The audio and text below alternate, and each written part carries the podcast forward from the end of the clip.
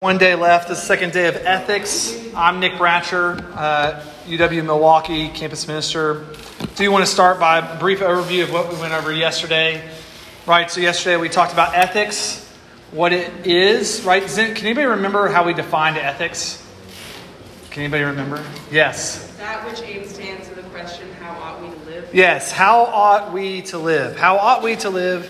And particularly, that means uh, that while I have on an occasion discussed even broader policy implications, I had a couple people ask me after yesterday, and this was a really good point.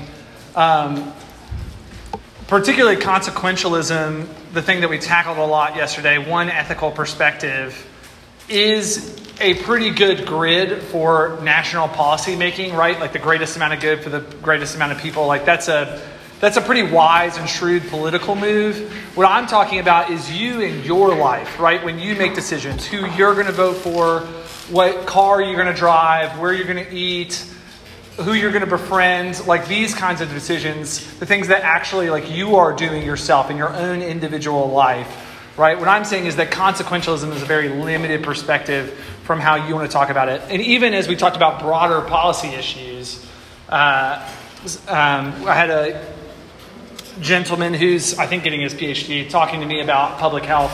And even as we talked about the uh, pandemic and shifting goalposts, he wisely pointed out, and I'm going to back down from my point about the shifting goalposts. I think what I should have said was this that politically, we have no vocabulary for how to discuss the pandemic without consequentialism. Uh, that, that politically speaking, I, I do think our epidemiologists and our public health officials have a good, health, good hand on the pulse, and they are actively in real time doing the best decision making that they can. But I think our politicians and our public discourse revolves around essentially like what's the greatest good for the greatest amount what's the what's the greatest good for me even like the i'm not going to wear a mask i am going to wear a mask it's like it's very tied together with situational, like state to state and situation to situation. Like I don't have underlying risks, so therefore I can do what I want. And we have we lack a collective imagination. I'll maintain the point that we have a very hard time publicly discussing these things apart from consequentialism. But I do think our public health officials are thinking about it more holistically. I would say that. So I'm going to back down off my point that I made yesterday and say that. So, uh, yeah, so we talked about how ought we to live? That's, that's the ethics. We talked a little bit about the historical overview, where the West has come over the past 250 years and why. We basically have narrowed down uh, into consequentialism as the sole ethical grid, and therefore basically consent as the only ethical good, right? And that as long as, as long as two people consent to do a thing and it does not harm a third, it is morally good to do something. We also talked about the problems with that perspective, that it leads to whataboutism, right? More outrage than answers. It leads to more pain than promise as it destroys promises because if you are always situational in your ethical thinking, there's no room for you, there's always room for you to reevaluate the promises that you're making, the relationships that you're in, right? And then we talked about, finally, we talked about the uh, more being more gray than guidance. Uh, that's situationalism, consequentialism, utilitarianism, however you want to uh, call it. That ethical grid assumes that you know the outcomes of the decisions that you're making. Um, somebody else pointed out yesterday after class, um, class after seminar, that the, the other problem is you don't even know the current situation that well. right? Not only do you know the fu- not know the future that well, but also you can't know all variables of your given moment uh, the same way, and that's part of the reason why you can't know your future. So there's all these all these problems about using consequentialism as the sole ethical grid by which we navigate this world. Now, today, what we're going to talk about is what do we do with that? How do we navigate that? What do we what's what's the way forward? If that's if consequentialism by itself is not a good method uh, of ethics and it's not really working for us as I've posited, how do we get out of this mess? Well, uh, you know, you're at RUF's summer conference, so you're probably not going to be surprised that we're going to look in the Bible, right? Uh, look with me at James 1 5. I think it's printed in your outline. If you want to open that up for context, close this. If you want to open that up for context, uh, you can. Print it in your outline. It says this If any of you lacks wisdom, let him ask God who gives generously to all without reproach, and it will be given him. Let's take a second to unpack what that means.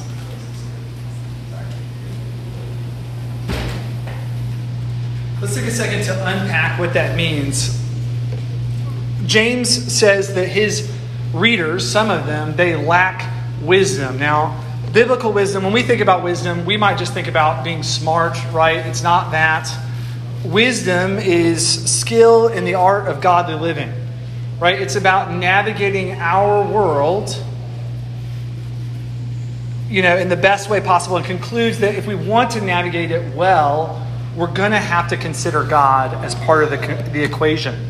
Right? This is summed up in the Proverbs, right? It's not pie in the sky things, it, it is practical. Uh, most of the Proverbs are about advice about uh, friendships, business, marriage, relationships, right? These things about having a good uh, repute in your community. If we lack uh, this ability to live in the world, right? Actual lived experience, right? Wisdom is doing that well. If we lack that ability, James gives a solution. Right? What I've advocated to you yesterday is that we do lack that ability, that we have a very hard time living in this world in an, in a, in an, with an ethically good and sound perspective. And James says what you need to do, if that's your case, if you lack wisdom, is to ask God for it. Right? What is involved? Now we need to ask what is involved in asking God about how to live in this world? What does that take? Well, it's more than just considering his advice, right? It's not like asking a friend what you should do. You know how you might ask, you might tell your friend, I've got an ethical dilemma. You probably don't say, I have an ethical dilemma to your friend, but you come up to them and you say, like, you know, uh, you know, Billy Joe likes me, and also Jamie Job also likes me, and they're both really cute, and you know, one has more money, but one's smarter and funnier. So, like, what do I do? Uh, and they, you know, and they, they'll give you some advice, and you go, well, you know what? I like the funny guy, so I'm going to go with that anyways, right? So the the point that I'm making is that uh, friends, you can kind of say like, yeah, I hear you, but you don't know more than me. What James is saying is that you lack the wisdom and that God doesn't. Your friend, God, knows more than you. It's not optional whether or not he's right. He is right, always. Right? That's why you can ask him where you don't know. The other uh, thing I'd say about asking God, it's not like asking your parents about things. Did y'all ever do this when you were a kid? When you would ask your, like, let's say you ask your dad for something, and he says, I don't know, go ask your mom and then you go to your mom and you say, Hey, dad said that it was a good idea for me to do X. And then she goes, So he said that? You go, Yeah. So, and then he said, But like, I should ask you. And then she goes, Oh, yeah, sure. And then they find out later that you actually didn't do what you said. Right? Like, you can't manipulate God. Right? You can't, you can't get him to think differently about an ethical good. He knows all the things and how they're supposed to work. Right? And so what that means is notice what I'm not saying is that you can't get God to like give you good things or anything like that. What I'm saying is He already knows what the good is, right? Yes, when you pray, He can give you good things. The Bible says that. Um, but what I'm saying is you're not going to change His mind about what is ethically good, right? He knows what is good in this world and how to make good decisions, and you cannot manipulate Him. And really, what that means is when you put those two things together, when you realize that God knows what you don't, it means this that what, you, what it means to ask God is to submit to his answer. Right? What James is saying is that you, you have to come under someone else's authority and you have to come under a grid that is not your own. Your limited frame can't handle, can't handle this. God knows the answer, He knows the right ways and holds people accountable to them.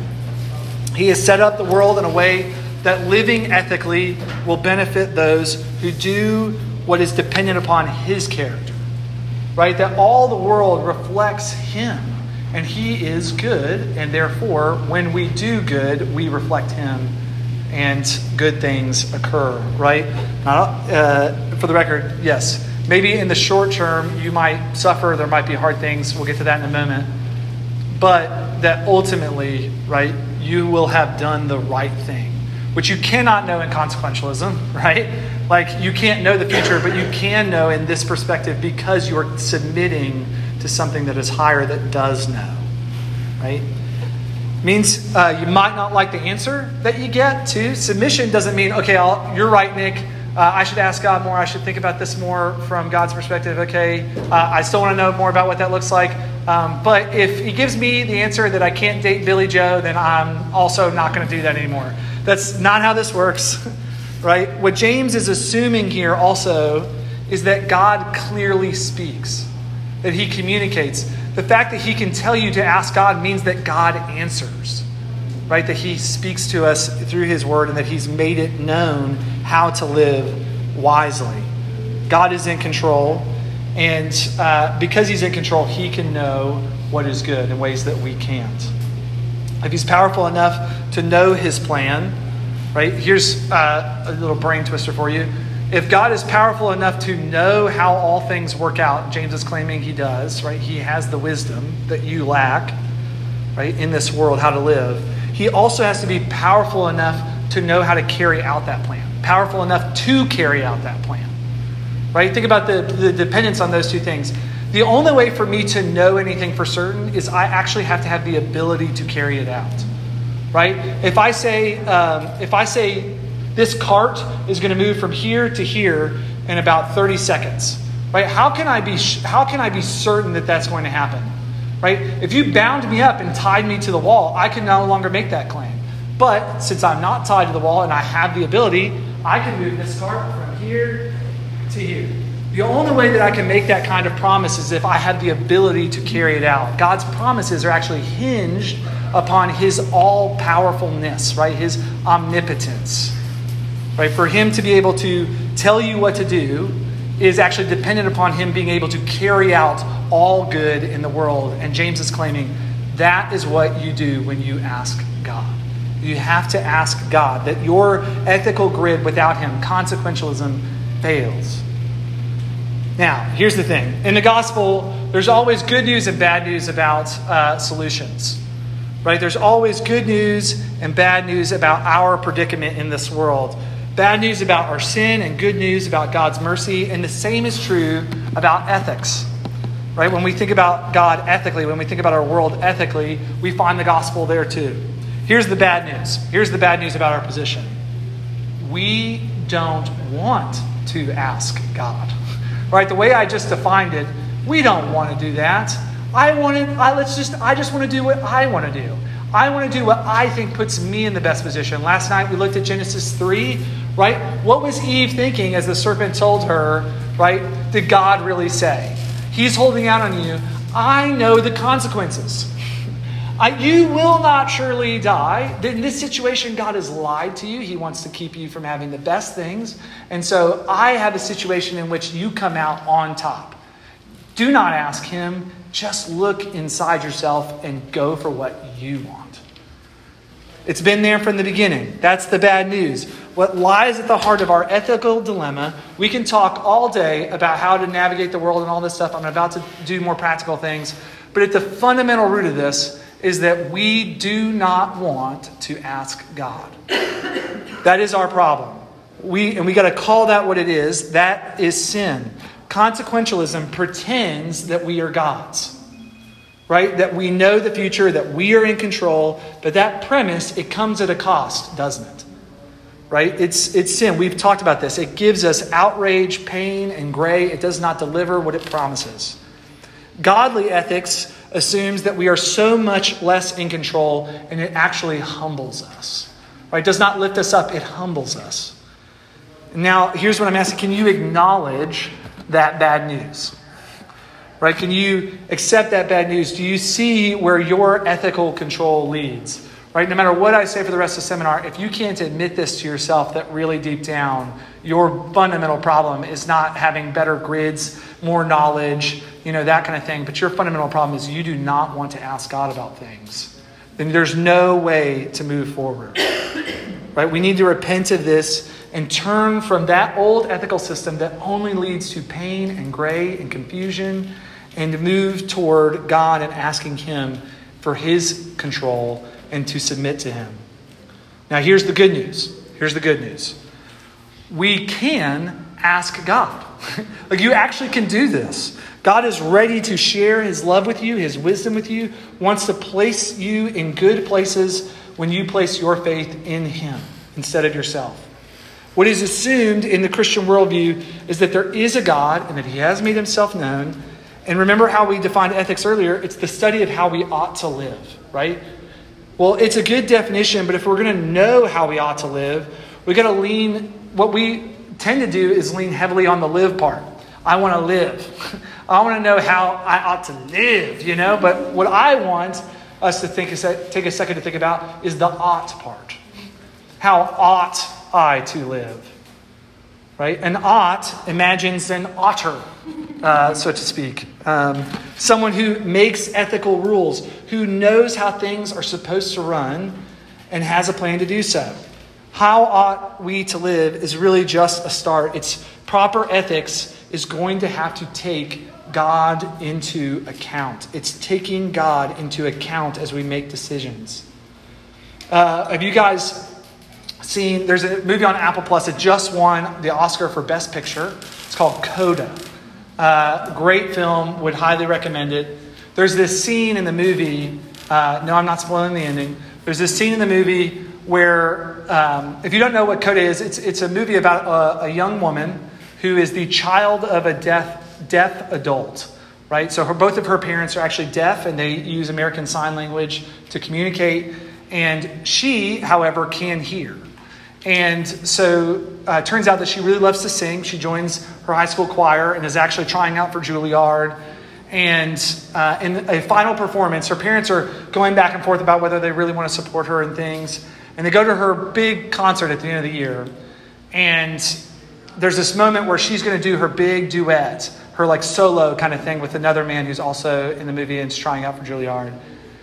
And they're singing this song, uh, All I Need to Get By. And um, when they're in the, the parents in the back, and the brilliance of this scene is the, the piano starts to play and then it just fades out and it's just them. It's dead silent and it's from their perspective and they're looking around while their daughter is just belting out on stage and you can't hear it as the audience and you're, you're kind of put in their position. And the father is sitting there looking around and he sees a woman like two rows ahead of him and she is just weeping right? And then he looks over, and another lady who's down the road from him is just beaming ear to ear. And he just says, like, something is happening, and I'm not a part of it. So he gets home that night, and he asks his daughter to, like, stick back with him, and they sit on the tailgate of their truck, and they're looking up at the stars, and he asks her, like, what were you singing about earlier? And she tells him, like, I was singing about, you know, loving people and being part of a family and being able to depend on people. And he goes, you know, that like that sounds good. Like, and when she says it, you know, but it doesn't ring the same way, and he doesn't cry, and he, he says, Will you sing it for me? And she goes, Okay. And she takes his hands and she puts them on his throat.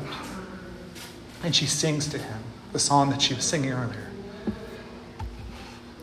That is what ethics is. It's God taking our sin, broken hands, our deafness to this world, and He puts His he puts our hands on his throat and he sings over us. Like that is what we are talking about when we talk about ethics. There is a way forward, but you have to be willing to let God take your hands and put them on his throat. Submit to him, to his goodness. There is a way out by asking God, by being submissive. He becomes greater, we become lesser. We admit to our deafness to this world. Now, what does that look like? What does it look like to have God sing over us, for us to hear the song that He is singing over His creation? How do we turn to God, to Him and His wisdom? Well, here's what I'm going to advocate practically. We're going to take the next few minutes and talk about. Actually, does anybody have any questions over what we just talked about? Pause for that. Okay, okay. So here's, here's what that looks like. Uh, I'm going to advocate for something called quadra-perspectivalism. Let me say that again. Quadra-perspectivalism. There's a, there's a field of ethics called tri-perspectivalism. I'm calling it quadra because there's four.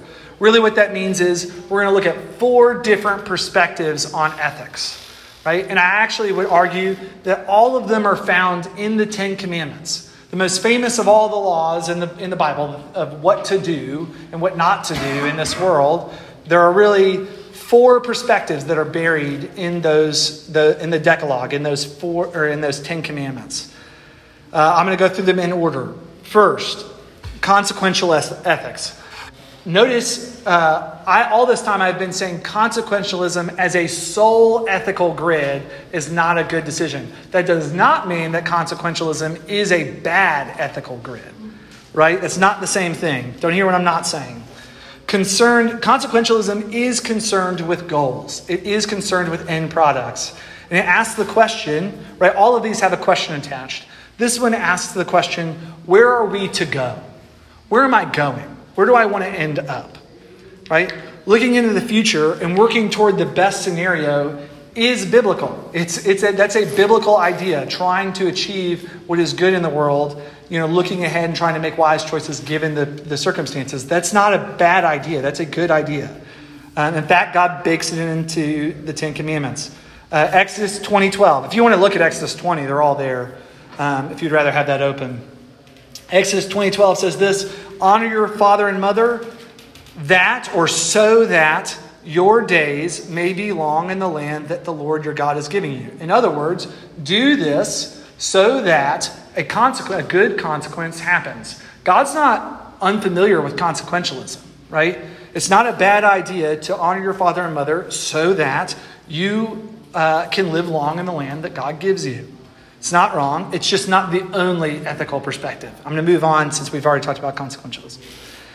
The second one that is in the Decalogue is existential ethics. Existential ethics. Now, this is concerned with character.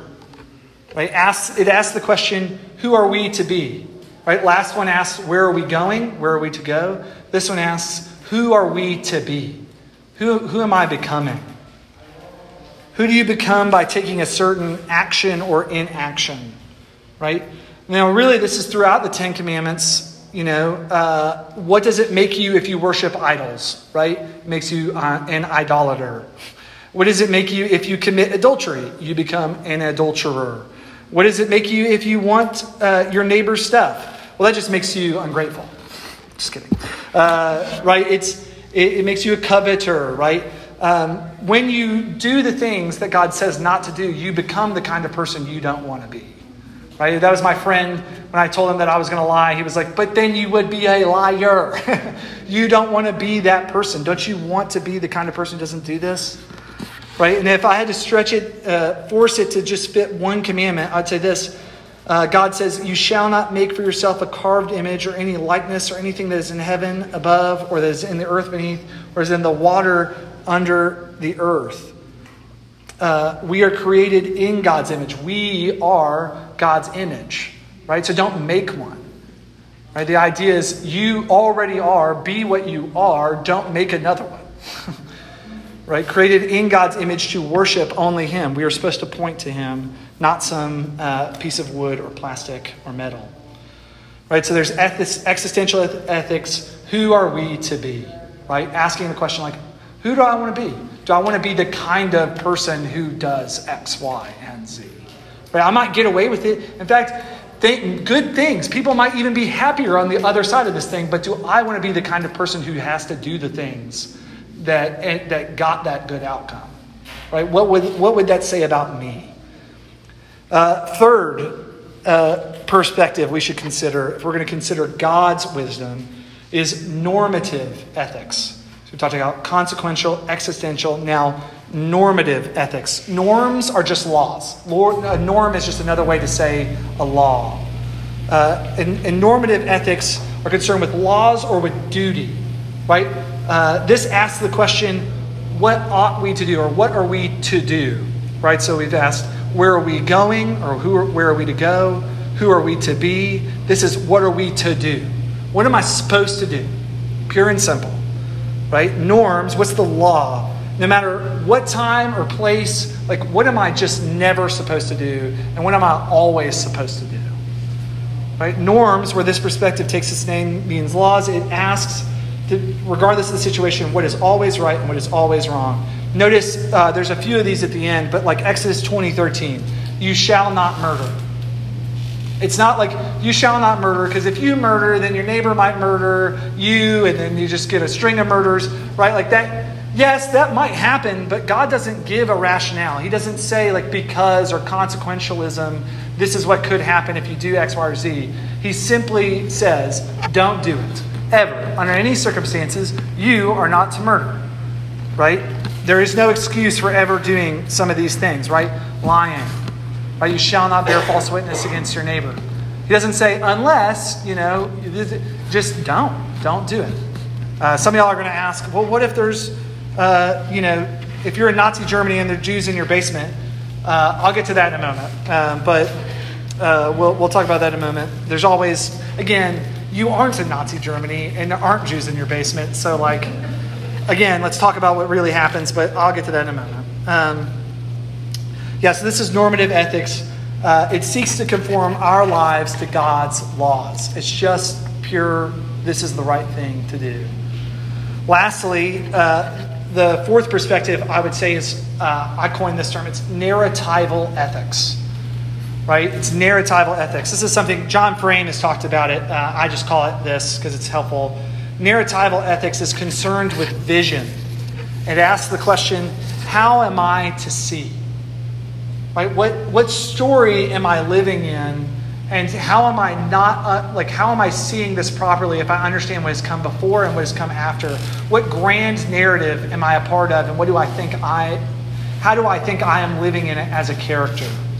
Right? God, in His sovereignty over all things, gives us a unique view of the world right? A pair of glasses that we put on, and this is how we see people, right? If you believe the Bible, you believe God, people are made in God's image, right? That's a certain way of thinking about people that not everyone shares, right? Some people do not think that everyone is equal in dignity and worth, but we do, and that informs how we treat people, right? We have a story that's clearly in the Bible, and we are players in that story. Uh, we see this in the preamble of the Ten Commandments, right? Uh, before God lists out all these norms, all these laws, he says, and God spoke all these words, saying, I am the Lord your God who brought you out of the land of Egypt, out of the house of slavery. In other words, you need to understand where you're coming from for these laws to make sense. For you to make sense of how you are to live, you need to know how I have brought you to this point. Right? It's a, it's, it's a perspective issue. Um, it's, it's narratival. Now, uh, this one's a little bit harder to grasp, I know. So I'm also going to say it like this How does this work in action? I'm going to give this one a, an example. Um, you see this in, in the story of David and Goliath. Right? Popularly, we think of David and Goliath uh, as being like a story of like David's courage. And maybe even if you're in like RUF circles and your pastor has talked about this before, he might say like David's not the hero of the story, God's the hero of the story. But I want to talk about like how is it that God is the hero of that story. Right? Uh, in 1 Samuel 17 24, says this about the beginning of the David and Goliath scenario. All the men of Israel, when they saw the man, that is Goliath, fled from him and were much afraid. Right? The scenario that is set up is that this Philistine is giant, and all these men looking through consequential ethics, right? Looking through an ethical grid that says, what kind of situation am I in, and how can I do the most good for the most amount of people, minimize the pain? The most good I can do is to stay away from that guy, right? I know how that's going to end up, and the way that it's going to end up is me six feet under, and that guy absolutely trouncing me. Now, notice how David sees the situation. Notice the narrative that he's living out of that these men aren't. In verse 26 of that same chapter, just two verses later, it says this And David said to the men who stood by him, these same men, What shall be done for the man who kills this Philistine and takes away the reproach from Israel? For who is this uncircumcised Philistine that he should defy the armies of the living God. Right? The victory that David wins is not bravery, it's not consequential, it is actually narratival. It's a perspective that he has. He is seeing it rightly. These other men look at, look at Goliath and say, We're going to get trounced. David looks at Goliath and says, God will trounce him. Right? He is living out of a, of a narrative that knows that they are God's people, and it is Goliath who should be afraid of God, not the other way around. And that is what wins the victory, that God is actually more powerful than Goliath. Right? He's, he has the right question, how am I to see? So to, to uh, sum up again, right? So we're, the questions we want to ask are, where are we to go? Who are we to be? What are we to do? And how am I to see? Right? These four perspectives. Now, these perspectives, wait, questions. Questions. Those perspectives. Anything unclear about those four perspectives? Yes, in the back. Um, so I think like you talked, you mentioned about like consequentialist as like a sole goal, like not working because like two major reasons. Like first is like we have uncertainties, right? Yeah, a little bit. Uncertainty is about the situation and like the consequences also the current situation, right? Yes. And that would probably be easily solved by like best effort estimation. And the second is that like the calculus itself would work with like I mean produce pain and so on. But I think like what you mentioned just now is like like you have like there's like the ethics of God and so on, like you have to take God into account. If that's the case, but I mean for example like commands in the Bible, you can kind of like boil down into the goal of God's command is actually to please God, right? Yes. Like God is like do whatever it please. And so like people should be doing whatever it please God and to glorify God. And if that's the case, then would it be that we still a so consequentialist? But the matter is like the problem is that the people wasn't doing their best estimate in the sense like they didn't go to Bible to see uh, to understand the situation and, and the consequence. Yes. That that's why rather than like they do self observation and so on. And the consequentialist calculus, the utility calculus, they didn't put God into account. Yes. But instead like they just focus on for example like idolatry. Why idolatry is the problem is that I mean it doesn't harm anyone and it doesn't it might not harm you but it like God doesn't fit like Yes. God doesn't like that.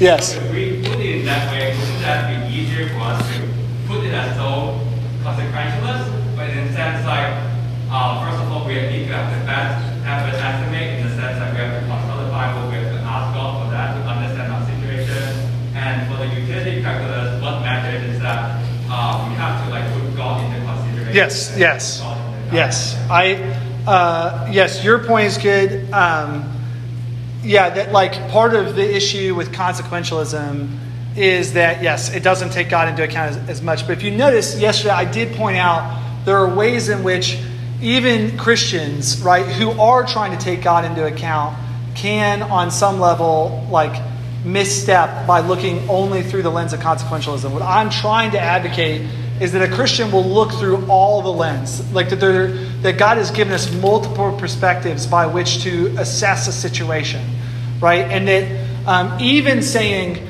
uh, I want the right goal of God's glory can actually, in consequentialism, lead us to the wrong thing, right? You might even open up the Bible and say, look, okay, God. Um, right? Uh, God does not uh, want. Oh, yeah, okay, here's a good example from history.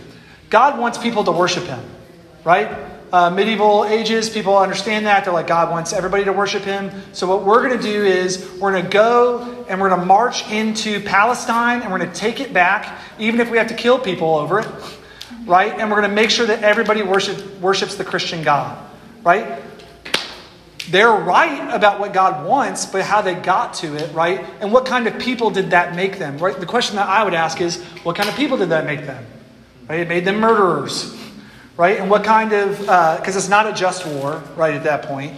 Um, it makes them murderers. Uh, what kind of laws did they break? Right? God just said, do not murder. So don't do that. That is not how you get people to worship Him. He doesn't want you to do it that way. Right? There are ways, what I'm saying is, pure consequentialism, even from a biblical perspective, is not going to get you all the way there for ethics, right? That um, and yeah, can I? I'm going to talk very frankly for a moment. Um, some of our current political issues are like, especially the evangelical world, is due to people looking at consequentialism as the sole ethical good. This guy will get the right Supreme Court justices, and so any behavior that he does, we're just going to paper over it. Now, I'm not saying that you shouldn't vote for Donald Trump. I'm not saying you should vote for Donald Trump. What I am saying is this that there were a lot of evangelical people that dismissed the way that he spoke about women as locker room talk, and that is inexcusable. Right? What I'm what I'm saying is that consequentialism leads us to dismiss poor behavior sometimes if our ethical aim, we think, is God's good and His glory. And what I'm saying is, you cannot get God's glory without taking all these perspectives into account. That is the only way forward. Right? That is what I'm saying. Is that we, even in the church, have often diluted God's wisdom into consequentialism. And we have to even think consequentialism is not the only perspective we have to have on things. God is also concerned with what kind of people we are. He's concerned with what He has said is always wrong and always right. Right? It is always right to treat women with respect, and it is always wrong to speak poorly about them. Always. Even if you're not mic'd up and you don't think anyone's listening. Right? These are, these are things that, that are in God's word that we don't always consider. And I think to get what we want, sometimes we overlook them. And I think God is giving us a reproach here and is asking us to repent of that. Right? And to see his wisdom for what it is, to ask him. Right? Okay. Uh, we got to move. We got to move. Uh, that was a good question. I appreciate that. Um, so we could unpack that a little bit. All right. So these perspectives. Here's the here's the next the next piece. It's like okay. So there's four of these now. What do I do with all four of those? That's like a lot. You just gave like us a lot of things to think about. Uh, how do I do this full or perspective? Um, here's what I say is independently, at least, they all promote different things, right? So. Um, uh, existential ethics, right, promotes friendship, right, as we ask, who are we becoming, right, as opposed to what will get me more money, right? We talked about that yesterday. You start asking, like, who, who do I want to be? And all of a sudden, that job doesn't look so attractive anymore, even if it's what I kind of wanted to do. I, I get to be the right person here, right? Who is helping me get to, to be where I want to be? Asks a different question. It refuses false dichotomies and what whataboutism right? Uh, normative ethics says there can be two wrongs. you can both be wrong, or you can both be right. Just all, you're, uh, this is always good or this is always wrong. And it applies to voting in elections, you know, where there's refusing the lesser of two evil arguments, but also um, abortion, creation care.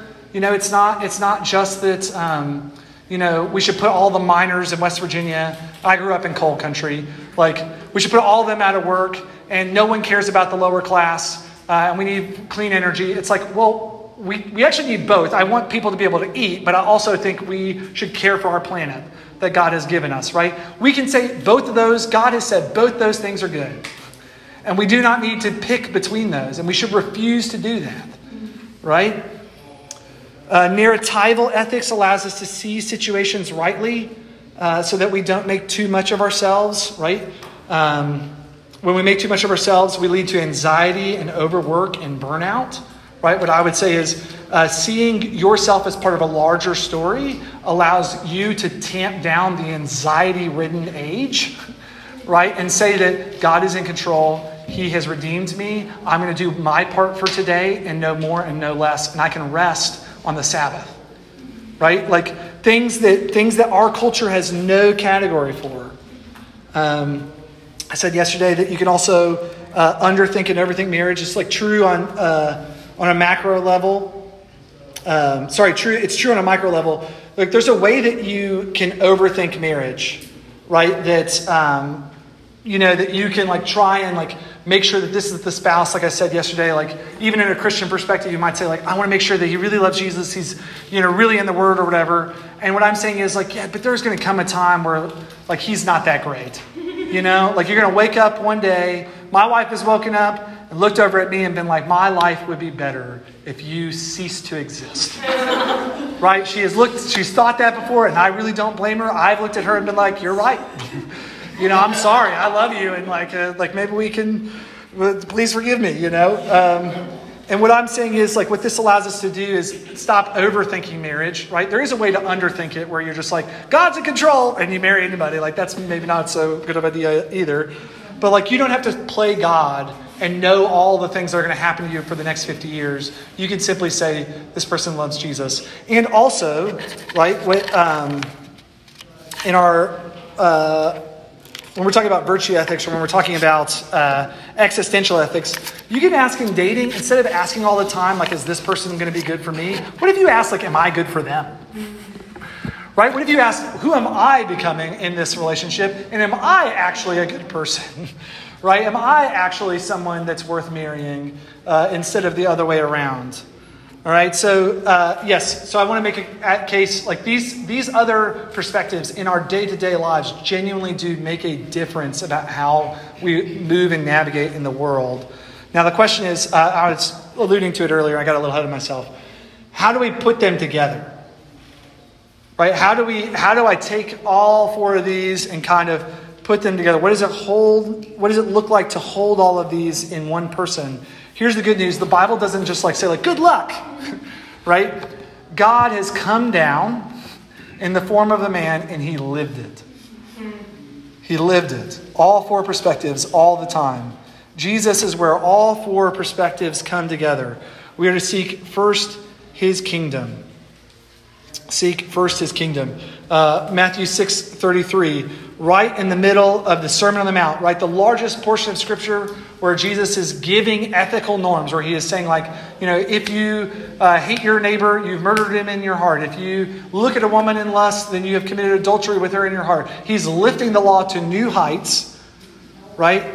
And gets to this section in Matthew 6 at the end, gets to this section on anxiety, right? Which is really trying to control what you cannot control, right? You don't get anxious about, like, whether or not that wall is going to fall down, right? You, you don't know if you can control that. You've never thought about that until right now. Maybe now you're anxious about it, uh, right? But the truth is, we're anxious about things that we that we can't control. I don't get anxious about whether or not I can move this cart, right? Now, if I wanted to and my life depended on it, and you tied me to the wall, now I'd be very anxious, right? About the same situation. We get anxious about things that we want to control that we can't.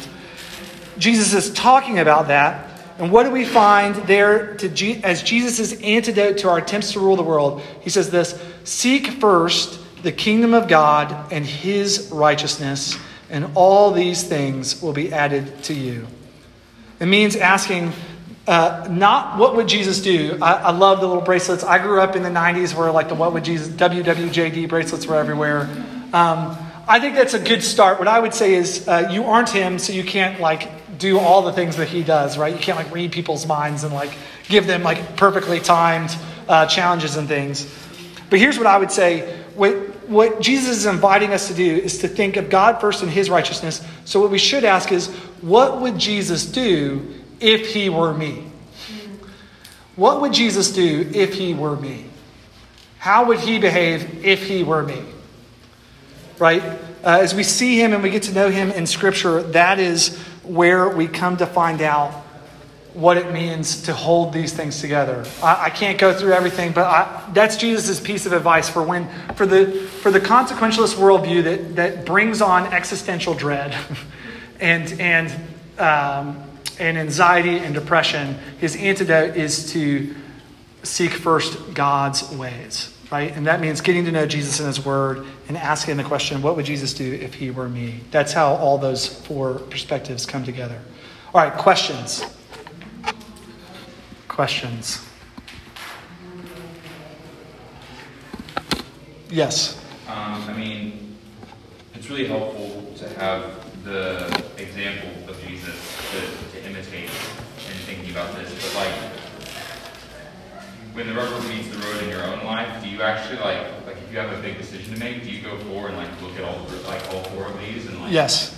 Yes. Okay. Yeah. I, I will I will literally run down each of these and and like hopefully um, you know, for good decisions, sometimes it's like they're good in all four perspectives. Like, you know what I mean? Like, sometimes it's like, I can, you know, help a bunch of people here and I can help a bunch of people here. It's barely the same amount of people. It's consequentially both good. And then this is, you know, and like I'm going to be a good person either way. And I'm going to, you know, like, uh, and God's laws say that both of these things are the right things. And then you just kind of have to make a decision on what you want to do, right? Um, but yeah, I will, I will work through each of these perspectives when I have a big decision. And I will think, like, who will I become when I make that kind of decision? How like how much good can come from this as much as i can discern right? Like i will work through each perspective um, and, and and think through it right? Other questions? Thoughts? Uh, i'm gonna hit yes i'm gonna hit somebody. You, uh, so years ago, there was a book uh, a guy named Gary Friesen wrote called "Decision Making in the Will of God," and a great book, bestseller. Premise of it was there's no dot. Okay, there's no. Uh, there's only one right answer here, and. Uh, I happened to read it, you know, I was going through all these major career, life-changing decisions, and so it was very freeing. Uh, can you can you comment on that? Yes. Uh, I think oftentimes if we're searching the scriptures, we're looking for the dot. yes This is the only will of God. Yes, right. Yes.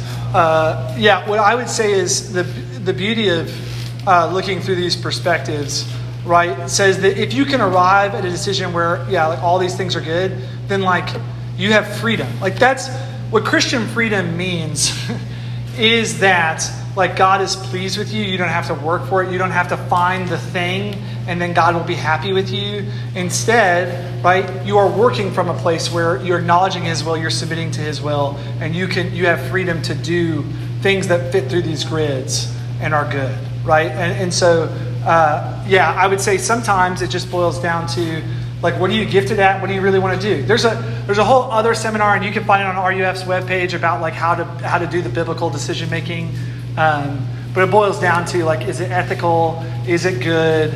Uh, lawful? Do your friends and peers and supervisors think that you can do it well? And are you? Um, and uh, do you want to do it? right? Like that's uh, that's a like a two day long seminar usually, and I just did it in five seconds. But um, yeah, you can look that up more about decision making. But what, I, what I'm trying to do is give you a grid to help you do the ethical part of that decision making, right? If you don't want to do something, it might be good, right, for you to do something. Um, you can filter through all these grids, but like you don't have unlimited time, right? So on some level, you can't.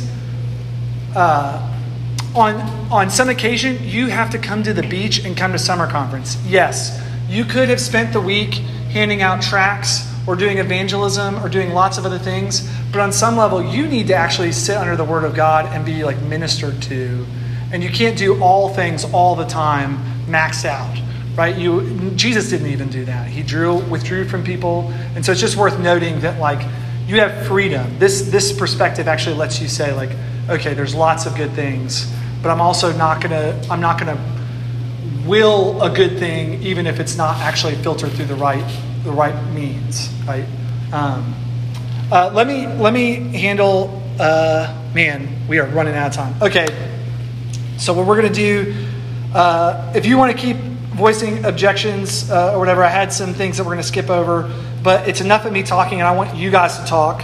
Uh, at the in the outline, you'll see a case study at the bottom.